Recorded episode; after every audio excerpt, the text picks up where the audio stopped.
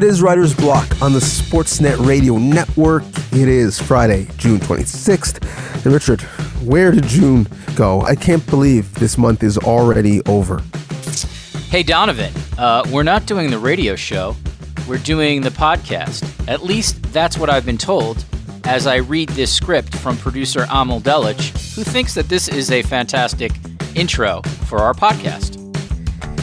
Well, our radio producer, Travis McKenzie, uh, who evidently is not on the other line as we're doing a podcast, would never come with such a bad script. And so, uh, I mean, maybe that's why I got confused because I didn't have a professional uh, walking me through this. Thanks, guys. Wait a minute, you didn't read your line, Amal. What happened? You changed it up. I'm improvising, so thanks, guys. All right, Amal, we're just joking, of course, because um, we, Donnovan Bennett and myself, have been co hosting Writer's Block this week. As the people who listen to this podcast know, we are on Sports on Pause all the time. And Donnovan, we will be featuring an interview we did on Writer's Block on this podcast, correct? We will. Yeah. I mean, listen, it was all the way back. And again, like for real, thinking about how far back we were in April when we released episode one of Sports on Pause, and it featured antimicrobial expert Dr. Andrew Morris. I hope I pronounced it correctly this time because I certainly didn't do it back then. Uh, and during that interview, we asked Dr. Morris about the bubble leagues that we were hearing about, the Biosphere League in baseball, and if it was effective in terms of resuming play. I guess in theory, that's a, a possibility, but a practicality, I don't see it. And I don't see it because players are people and they're human. And with what we're seeing right now, relatively speaking, we're giving people a fair amount of uh, liberal leeway to continue to go on with decent part of their life, even though much of our lives have been halted. But in that scenario, they're largely going to be prisoners. And I just don't see that happening. And now that we're starting to see leagues return, knock on wood, has Dr. Morris's stance on bubble environments changed since then? Here's our interview with Dr. Andrew Morris. Dr. Morris, I remember after our conversation in April, it was sobering. I was like, man, okay, get ready for the new normal. We're not going to have sports for the foreseeable future. But here we are, and leagues are trying to restart. Should they be? Has your perspective changed at all from then to now? It's changed somewhat. I really uh, wish the NBA hadn't chosen Orlando you know, it would have been much better if they chose Timmins or something like that to uh, have their have their bubble. You know, I think it's really been uh, unfortunate that where they're, you know, heading to. Well, the Raptors are there already. Is you know one of the global hotbeds of COVID nineteen, and I don't know if that's going to affect uh, inside their bubble.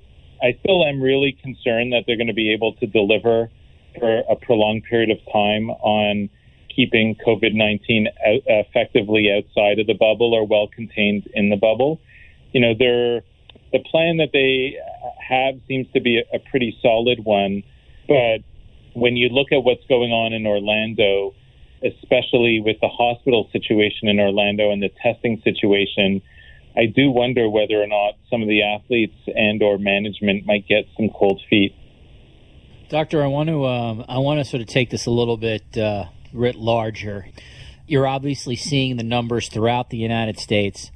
Cases, I think yesterday uh, were the most since April. We're seeing outbreaks in Florida and Texas and Arizona. Major League Baseball is going to attempt to play across that country. The National Football League is going to attempt to play across that country. College football is scheduled to be played across that country. From your perspective, what is this? I'm not going to call it a second wave, but what does this continuing wave of COVID 19 mean, in your opinion, for the return of these major North American team sports? So, you know, I, I think what we're seeing is, is sort of various degrees of uh, sort of denialism a- across the U.S. So, I think of all the plans that are the best thought out so far, that what I've seen is the NBA plan because they are really at least for the short period of time, trying to keep things protected.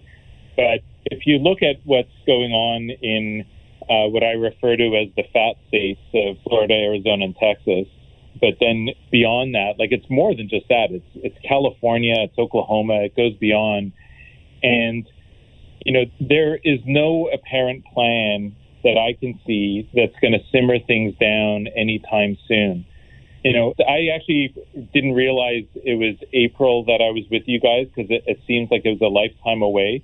So in, COVID time, a few months can a lot can change. Like really, a, a lot can change quite substantially. So it is possible that things could simmer down to the point where you know having sports would be re- realistic. But you know the NFL are, are talking about having fans at stadiums. You know the way things are in in Texas, for example. I can't imagine that in any way, shape, or form that they would have fans. And really, those fat states are on their way to a situation where they may see healthcare system collapse. And, you know, when you see that happening and when it starts to get on the TV screens and the t- computer monitors like what we saw in New York City a couple of months ago, uh, things change in a big way. And, uh, you know, that will put the brakes on almost any plan. Uh, you know, I think the NHL thoughts, you know, if, if the NHL were to come to Canada and stay within Canada, if we are as successful as we have been and continue to be, that would also potentially be a way to at least have the pro sports without the fans. But Major League Baseball's plan of, you know, you know, proposing that it go across borders, I, you know, I, I'd be shocked if the Canadian government allowed. Uh, Major League Baseball to come uh, from the U.S. and back and forth between the U.S. and Canada. You mentioned it could simmer down, but you would need some intentional acts for that to be the case, and we're actually getting. Oh, oh yeah. The president is not only having rallies, he's, he's talking about the fact that you know he's going to decrease testing and, and funding in terms of resources, and even in Canada, as phases open up, seeing massive amounts of people at beaches and now today at malls. My fear in terms of the sports conversation is when the NBA went away, a lot of people took it more serious than they had before. And as sports come back and as we start to unlock our economy, I'm afraid that people with the fatigue are going to do the exact opposite. Do the people in your circles who are seeing uh, really the resources, do they have similar fears? so yeah, like you know, as you correctly pointed out, you know what needs to happen in the U.S. is a pretty large scale, totally turning the ship in a different direction. I don't see that happening, right? But this is like a cruise liner that's been going in one direction, all in the wrong direction, and now we're saying all of a sudden you need to turn that cruise ship like 180 degrees, right? So we need to not only ramp up testing, but you need to improve all their infrastructures. You need to have people starting to behave responsibly, you know, not go in crowded areas, wear masks in public. And all that starts from, you know, the president on down.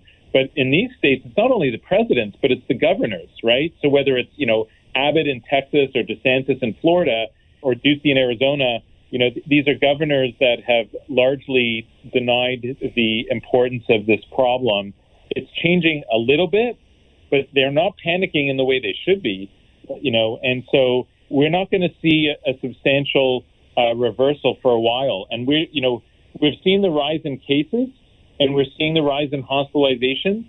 The next thing that happens is the rise in deaths. And you are going to see the rise in deaths over the next few weeks. There's no doubt in my mind that you're going to see that. It may take a little bit longer because it's mostly younger people who are getting infected. But younger people don't stay away from older people. And it doesn't have to be like 80 and 90 year olds. It can be, you know, 40, 50, 60 year olds. They're going to get infected. They'll end up in the in the hospital and they'll be dying. And then maybe, maybe uh, the conversation will change in some of these states. Dr. Morris, um, where do you stand on the prospect of Toronto being an NHL hub city? Uh, nothing's foolproof, but is there a scenario in your mind where it could work with little public health risk to the public at large as well as the players who'd be part of that hub city? Yeah, you know, a lot of the things that we expect of the public are things that we should expect of, uh, you know, anyone else who's going to be part of our public. And that includes all the things that we've expected around social distancing, masking in public, uh, washing hands, all that kind of stuff. And then on top of that, for people who come outside the country, they should be quarantined for 14 days so that even if they do come infected, we reduce that. Ideally, I'd love to see them get tested beforehand so that there's an understanding of what they have and then get retested while here.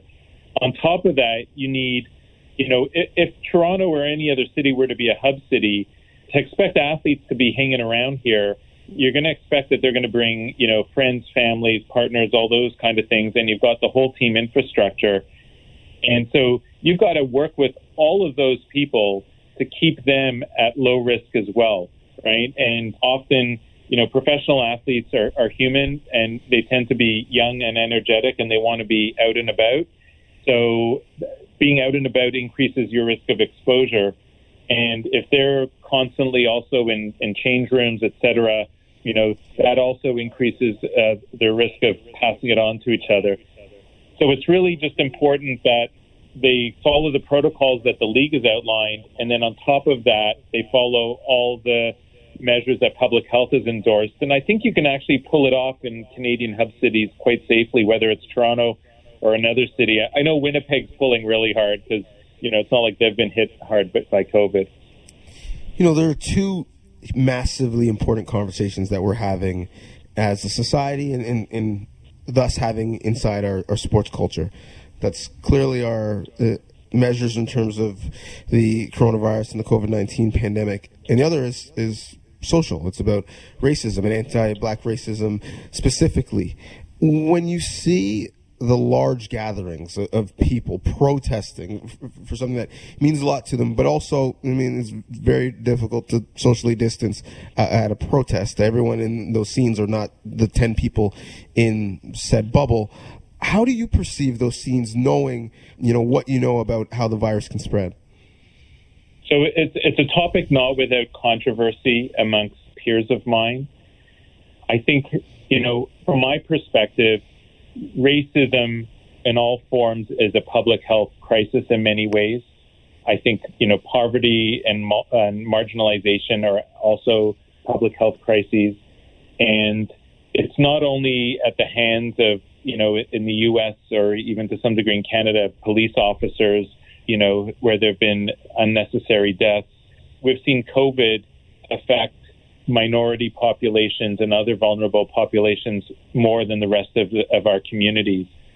So I think that it's a really important conversation, and I think that those protests are, are, were and are really important. I think what we've seen is, fortunately, there doesn't seem to have been a substantial fallout from those protests from a COVID perspective. There may have been some, but these are, you know, we're always balancing, you know, the costs and benefits of everything that we do. And I think that as a society, I think it was a reasonable one to say, you know, we'll encourage people to protest safely by trying to be a bit distant, by wear, wearing masks. Unfortunately, it's outdoors where the risk of transmission seems to be substantially less than indoors. And I, I think, you know, to be able to voice and bring to everyone's, you know, recognition and awareness the importance of these challenges that we have and start working to uh, overcome them, you know, I, I think it trumps concerns around transmission. And lastly, before we let you go, we'd be remiss if we don't allow you to speak truth to power. Vince Carter's legacy is what? In the order of Raptors retirees, in your mind, is what? I'm going to say the first number that should be retired is Kyle Lowry. That will be my uh, diplomatic. You know, I've been a Raptors fan since day one, and so I, I harbor. You know, Vince was in many ways uh, such a huge contribution to basketball in, in Canada and really around the world, and inspired me and many other people. But in terms of orders of retiring numbers, I find it hard not to have Kyle Lowry, who, you know, a has stood through for a long period of time and massively contributed to bringing a championship. So my, my first number retiree would be Kyle. Well, he's been a great supporter of the healthcare workers, so that makes sense uh, that you'd be lockstep with Lowry uh, and, and lockstep with Deitsch on that conversation. Listen, the conversation that you have with us is always one that's badly needed and really important. So thank you for educating us and our audience once again, and thank you for all the work that you're doing. No, thank you guys. Take care. All right, it's time to for the uh, last word segment that we always do on this podcast, where um, we try to provide you with just interesting things that we've read or seen on COVID nineteen. Our uh, super producers Amal Delich and Dan Lorimer always help us out with this by sending us the stuff that they've seen as well. One thing I happen to see, uh, I think the day after it came out, and I thank a couple of Twitter users for pointing me in this direction, was a piece in the San Antonio Express News by Lauren Caruba She's a writer there, and she and a photographer spent two nights alongside doctors, nurses, and patients in a COVID 19 ICU unit in San Antonio. And it was incredibly fascinating just to read about what they've gone through, some of the decisions that they've had to make. I mean, these are people who really are just doing, I mean, just unimaginable work night after night after night. And that really paints a very sobering picture of what it is like in an ICU unit. So I can't recommend that enough. Again, the San Antonio Express News Lauren Caruba, and it's basically a day in the life of these doctors, nurses, and patients over two days. That's a good one. Shout out to you for uh, pointing it out. Uh, shout out also to NPR, who's done great work throughout the pandemic. Jason Beaubien, he has a piece about the coronavirus mystery, which explores why kids seem much less likely to catch the coronavirus than adults. I saw actually on Twitter some like college football fans saying, "Oh, the kids in these programs should be able to go back to play because they're less susceptible of catching it." When we're talking about kids, we're talking about like literally adolescents and toddlers, not college football players.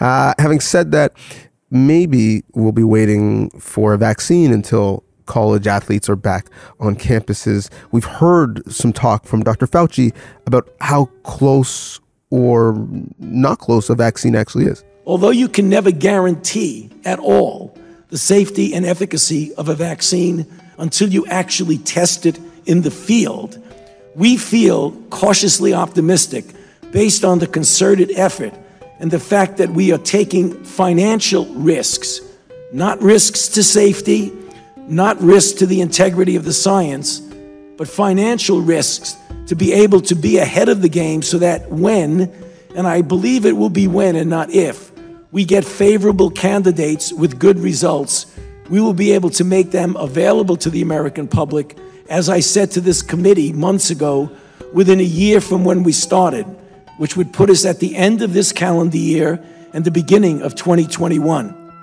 And so, just to follow that up, because really that's what we should be focusing on is not just flattening the curve, but when a vaccine may be readily available, ProPublica has a piece on how and when a vaccine can become a reality. So give that a read when you get the chance. And please, also, when you get the chance, be sure to favorite, like, share, subscribe.